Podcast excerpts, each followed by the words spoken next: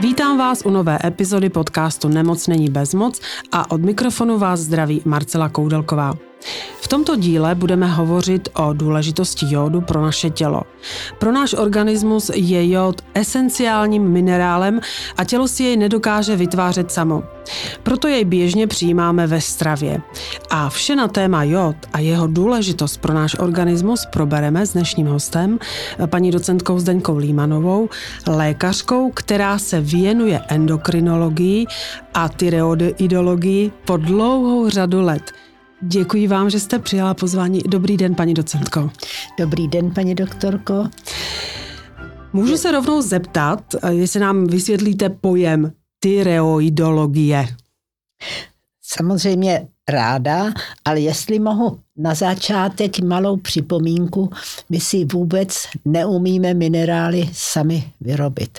Minerály musíme přijímat a nejde tedy jenom o jod, ale jde třeba o železo, zinek, měď a tak dále. Tak to je jenom takový mm-hmm. drobný komentář. A teď, co znamená tyroidologie. Endokrinologie je takový všeobjímající obor věnující se žlázám z vnitřní sekrecí a jednou z těch žláz je štítná žláza. Je skutečností, že většinu endokrinních onemocnění co do počtu tvoří onemocnění štítné žlázy, které postihuje jedince od narození až do nejvyššího věku. A orgán štítná žláza je uložen na krku, za běžných okolností není viditelný. Na druhé straně je velmi dobře přístupný vyšetřování palpací, to znamená hmatem a ultrazvuku. To je takový, když přijdeme a šahají nám na krk v mírném předklonu, tak se vyšetřuje štítná žláza. Ano, ale zjistilo se, když byl zaveden ultrazvuk, že vlastně ten pohmat je poměrně nepřesný. Mm. Někdy ta štíhná žláza je vidět u dlouhých krků štíhlých, ale není zvětšená. Na druhé straně může být zvětšená a lehce zanořená eh, za eh, jugulární jamku a my vlastně netušíme, že tam ta štítná žláza zvětšená je. Mm, takže ten ultrazvuk je velice dobré doplňující vyšetření pro štítnou žlázu. Naším dnešním tématem je jod a jak se uvádí, že jod je potravou štítné žlázy, a která prostřednictvím hormonů ovlivňuje činnost celého našeho organismu.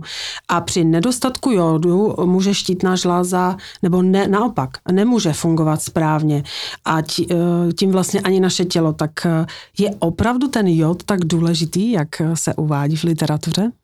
Paní doktorko, je opravdu důležitý. Eh, jod je stavebním kamenem hormonu štítné žlázy, nazývaném tyroxín. Eh, v laboratorních zkratkách se uvádí pod názvem T4, když budete u lékaře, tak řeknou T4 třeba.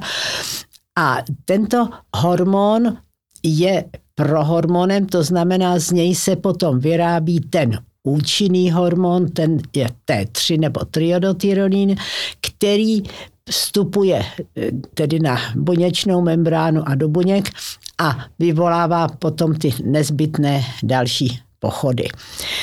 Eh, jod je eh, základním kamenem a lze to uvážit, že při vzniku živočichů, byl, kteří žili v moři, vlastně ten jod byl všude přítomný a ten tyroxín se stvořil velmi snadno. A tak, jak živoči se, živočichové se diferencovali, tak ta potřeba jodu pokračovala, ale už nebylo to prostředí s jodem, takže se organismus musel zásobit ze země, z vody ale bohužel ten jod tam nezůstává v té zemi trvale a takzvaně se vyplavuje. Mm-hmm. Takže na horách byl splaven do údolí a na horách toho jodu je čím dál tím méně. Mm-hmm, takže tam obzvlášť musí dávat důraz na užívání jodu.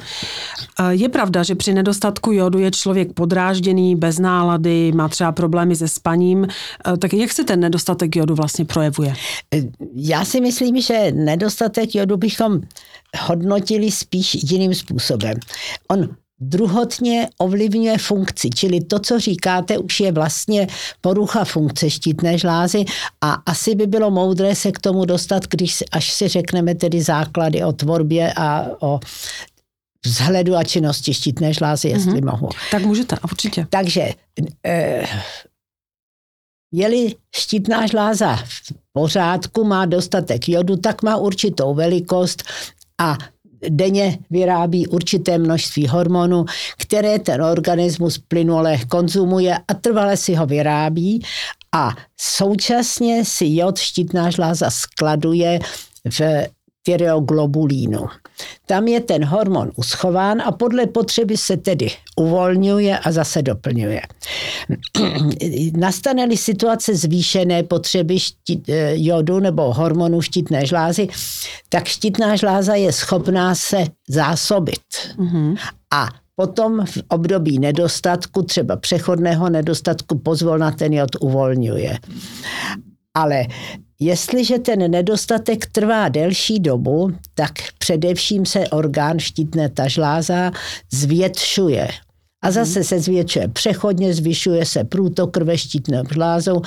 A jestliže to je dlouhodobější, tak už nastávají trvalé změny a ty trvalé změny potom mohou vyústit v takzvanou přestavbu ve štítné žláze, cystickou degeneraci, tvorbu koloidních uzlů a zvětšení, kterému se říká struma. Mm-hmm. Označení struma je označení pro zvětšenou štítnou žlázu.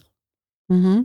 Takže ten jod opravdu, aby funkce velmi, žlázy byla důlež- velmi, správná, tak ten jod je zásadní. Velmi ovlivňuje tedy vzhled a činnost štítné žlázy. Další skutečností je, že přítomnost jodu může ovlivňovat i výskyt, tedy nejenom uzlů ve štítné žláze, ale může i výskyt rakovin štítné žlázy. Tam, kde je nedostatek jodu, je tedy nejenom větší možnost v té strumě mít rakovinu, ale také ovlivňuje charakter té rakoviny, takže máme-li dostatek jodu, tak se dělá, tak se tam může vytvořit rakovina, ale takzvaně jaksi lépe léčitelná. Mm-hmm. Jsou dva druhy a tahle ta, ta je lépe léčitelná. A jak dlouho musí být ten nedostatek jodu, aby to došlo až k té rakovině třeba? To jste mi dala záludnou otázku, to já nevím, ale určitě jde o dlouhodobou Dlouho. záležitost. Spíš se objeví nějaká, a... jak se říká, struma nebo nějaká hypo... nejdřív, nejdřív se vytvoří ta struma, ano. což je zase dlouhodobé a určitým modelem pro ty nádory štítné žlázy je eh, problém Černobylu a jeho následku, protože už je to tak dlouho, že už se z toho můžeme dobře poučit, ale k tomu se můžeme vrátit později. Zatím jsme stále u té strumy, mm-hmm. která Tedy je to zvětšení štítné žlázy, které může být predispozicí potom k poruše funkce i k poruše tvorbu nádoru. Může být ale to zvětšení štítné žlázy jenom nevýrazné a může také regredovat neboli vlastně ustoupit. Mm-hmm. A na to už musí být léčba, nebo si člověk pomůže i sám třeba, že začne jíst eh, třeba nějaký doplňky nebo nějakou lepší stravu, nebo začne se to nějak projevovat a toho dovede k lékaři? Já bych se ještě vrátila trochu do historie, protože se o tom zvětšení štítné žláze při nedostatku jodu mluví po staletí, tak byly národy, které byly charakterizované strumou. A to byly hornaté krajiny a ta naše nejbližší hornata je Švýcarsko a oni panovalo úsloví, že kdo nemá vole, což je lidově název, není Švýcar. Mm-hmm.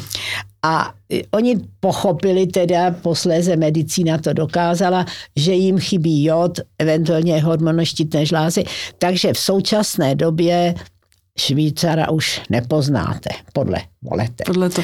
Ale protože o tom nedostatku eh, jodu se ví léta, tak se začalo uvažovat o tom, jak ten jod dodávat plošně uh-huh. každému jedinci, každému obyvateli a začalo se uvažovat, že nej, nejpřístupnější je podávat současně v soli protože každý solí a ta sůl se dodává do chleba, tudíž se přidával do, přes sůl do mhm. chleba. Byla otázka, jaké množství a v současné době je to trošku jiné než dřív, k tomu se můžeme dostat. Ale začalo se ve Švýcarsku a ve Spojených státech již ve 20. 30.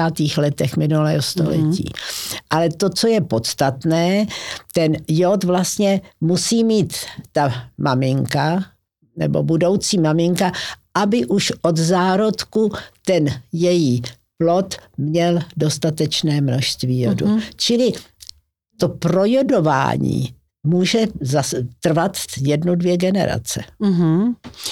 To je vlastně ta naše zkušenost. Takže vlastně říkáte, uh, jod je důležitý pro organismus právě pro tu štítnou žlázu a určitě jak pro dospělého člověka, muže, ženu, tak i vlastně pro tu těhotnou nebo budoucí maminku, protože tam je to uh, pro to dítě vyvíjející se.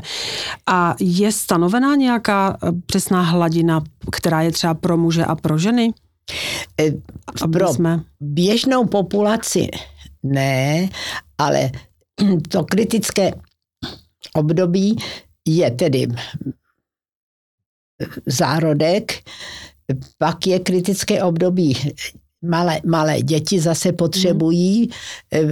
správné množství jodu a pak je to především tedy žena těhotná. Mm. Jinak v těch stabilizovaných obdobích ten jod by měl být přijímán v dostatečném množství, ale Stačí je, strava je to strava a, a organismus se s tím dovede vyrovnat, pakliže ten nedostatek netrvá dlouhou dobu. Ale určitým rizikem je také zvýšené náraz zvýšeného příjmu jodu. Mm-hmm. To jsem se právě chtěla zeptat, eh, protože jsem se chtěla ptát na tu hladinu, která je, a jestli se dá jodem předávkovat. Kdyby někdo měl tu potřebu brát nějaké tablety, ještě doplňky, tak jestli je tam to riziko. A jak se to třeba projevuje? Ono záleží asi na tom jedinci, jaké, jak je takzvaně zdraví. Uh-huh. U osob s nějakou autoimunitou, nějakého jiného onemocnění, by tam to riziko určitě bylo. Základně se doporučuje 150 mikrogramů uh-huh. jodu denně. V těhotenství to, ten požadavek stoupá na plus 100 až 150 mikrogramů a nejvyšší tedy dávka by měla být 500 mikrogramů, ale to už je hodně. Mm-hmm. A mm, my doporučujeme v těhotenství, ale k tomu se asi dostaneme posledně. Určitě. Eh, eh, přesné dávkování. Mm-hmm. Já bych právě chtěla probrat, když jste tak hezky řekla mm-hmm. o té štítné žláze, eh, co vlastně, vše, proč je pro nás důležitá, co se děje, jak se projevuje nedostatek, tak vlastně tu celou skupinu pro, ty, pro běžnou populaci, že to určitě bude zajímat a aby jsme nevystrašili posluchače v tom, že teď, když nemají dostatek jodu, takže budou mít nějaké problémy. Důležitý, stačí u běžného běžného muže a ženy užívat tak, jako je ve stravě. A potom um, ještě mě napadá, a co taková ta skupina mladých dívek, 17 letých v pubertě, různé druhy diet, Není to taky nějaká také rizikové období? Je to určitě rizikové období nejenom proto, že ten organismus stále se tedy tvoří a diferencuje, ale i proto, že je náchylný k různým experimentům. Mm-hmm.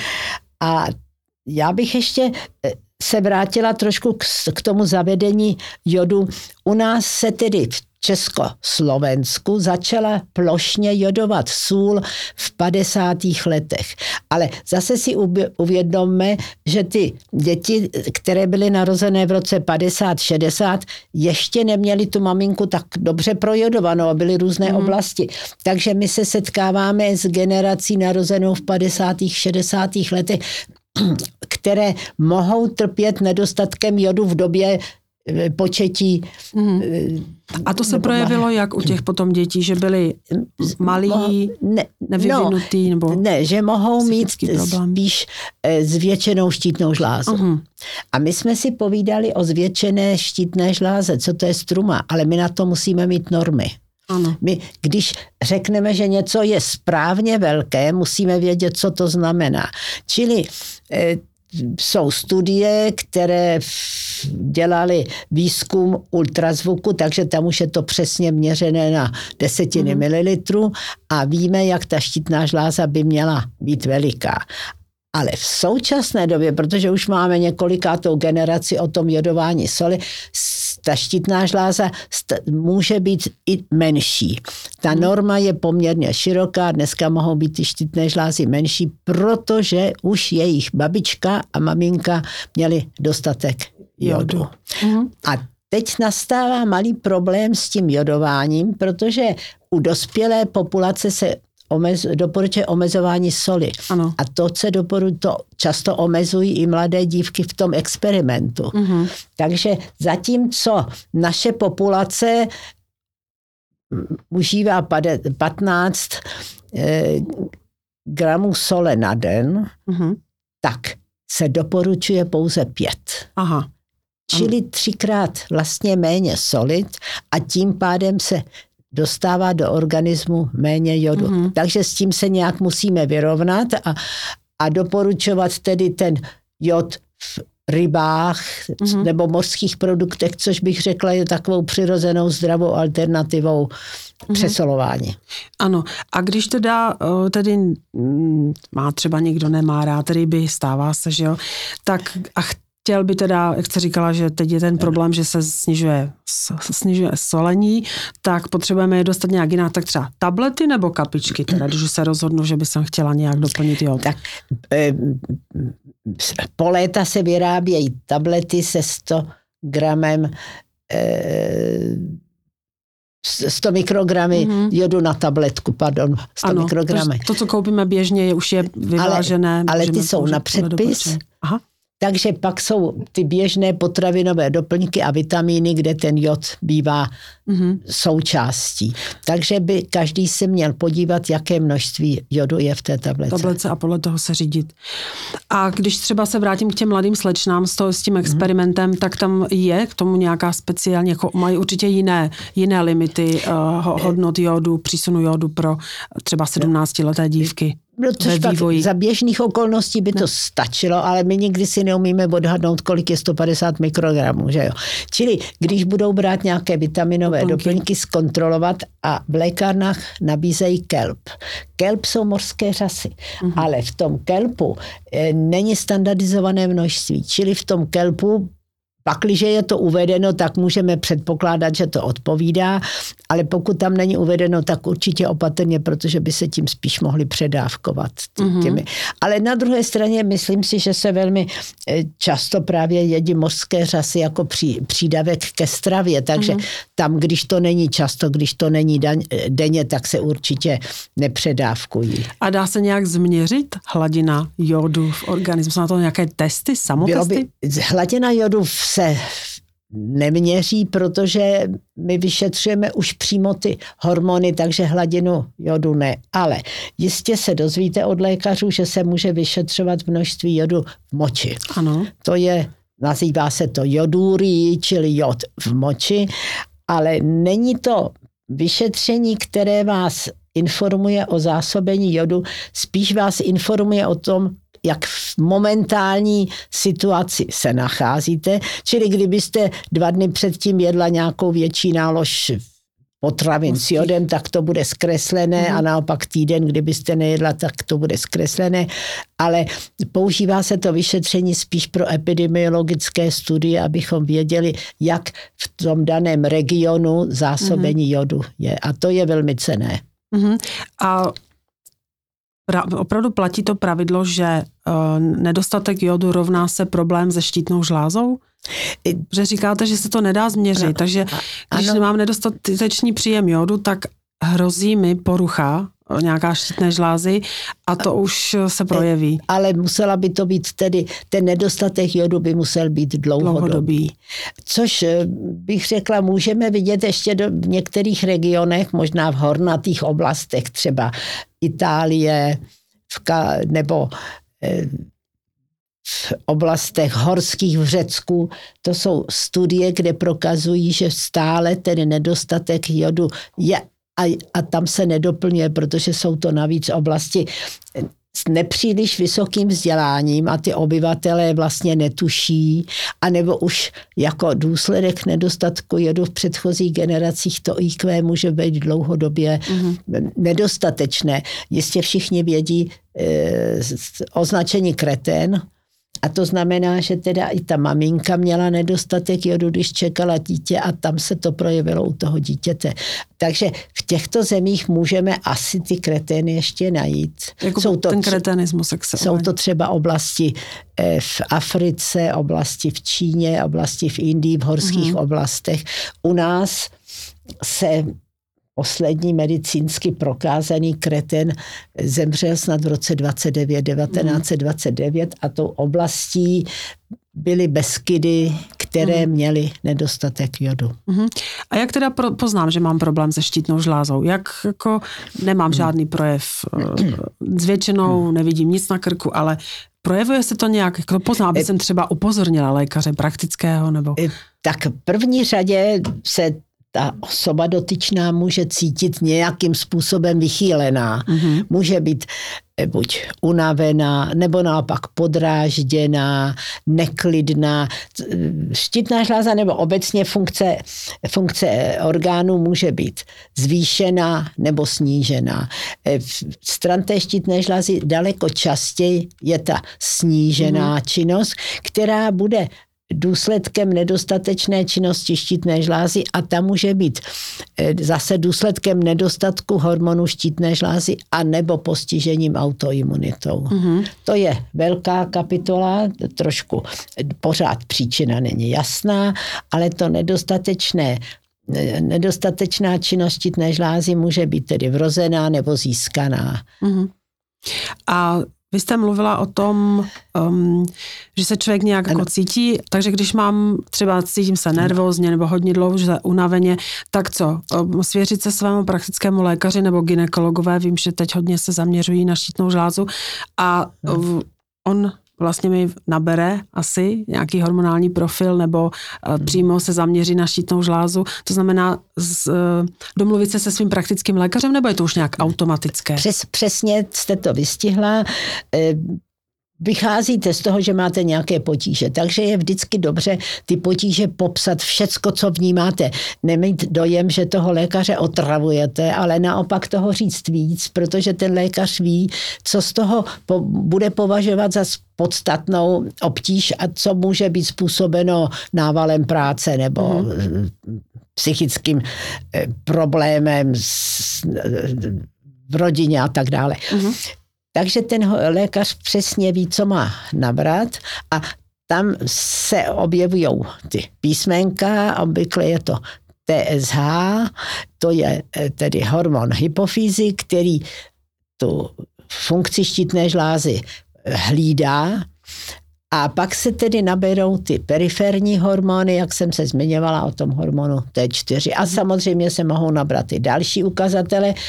A podle toho pozná aktuálně, jestli ta funkce štítné žlázy je v pořádku nebo není. Mm-hmm. Může to být přechodně vychýlené, jsou okolnosti, které tu štítnou žlázu mohou vychýlit částečně přechodně, ale aktuálně vám to, řek, to řekne lékař, mm. jestli je to v pořádku. A on potom odešle asi, když, protože jak jste říkala, ta mes nebo ty hodnoty, a, nebo interval, který je daný a podle toho, když je mimo referenční rozmezí, tak odešle třeba na konzultaci k endokrinologovi a ten už se postará, takže se nemáme nějak obávat, ale spíš se svěřit lékaři.